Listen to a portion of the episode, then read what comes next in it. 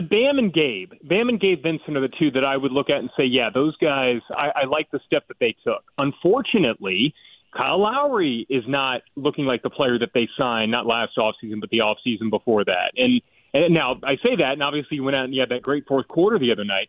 Um, Max Strus is not playing nearly as well as he did last year. So, like, whatever internal growth and development that you saw, I feel like has been more than mitigated by a couple of guys taking steps back. And you know, I've said this too, and and I've taken a lot of heat for this.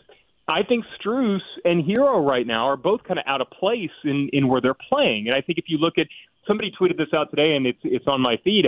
The Heat's best five man lineup, which I think is in the top five in scoring differential in the NBA among all five man lineups, it's the starting lineup that they had last year, only switching out PJ Tucker for Caleb Martin.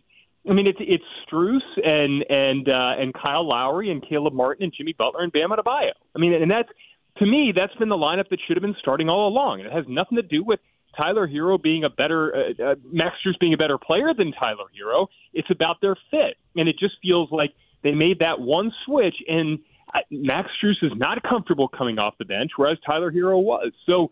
I, I just look at this team and I say, yeah, you do have a, a couple of players who got better, but one because of I think a switch in roles, and another because maybe age has caught up to Kyle Lowry. You just have a couple of players who are not playing uh, the way that they did last year, and, and to me, that's a problem. We get it. Attention spans just aren't what they used to be. Heads in social media and eyes on Netflix. But what do people do with their ears?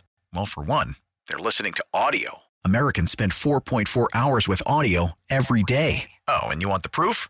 Well, you just sat through this ad that's now approaching 30 seconds. What could you say to a potential customer in 30 seconds? Let Audacy put together a media plan tailor made for your unique marketing needs. Advertise with Audacy. Visit ads.audacy.com.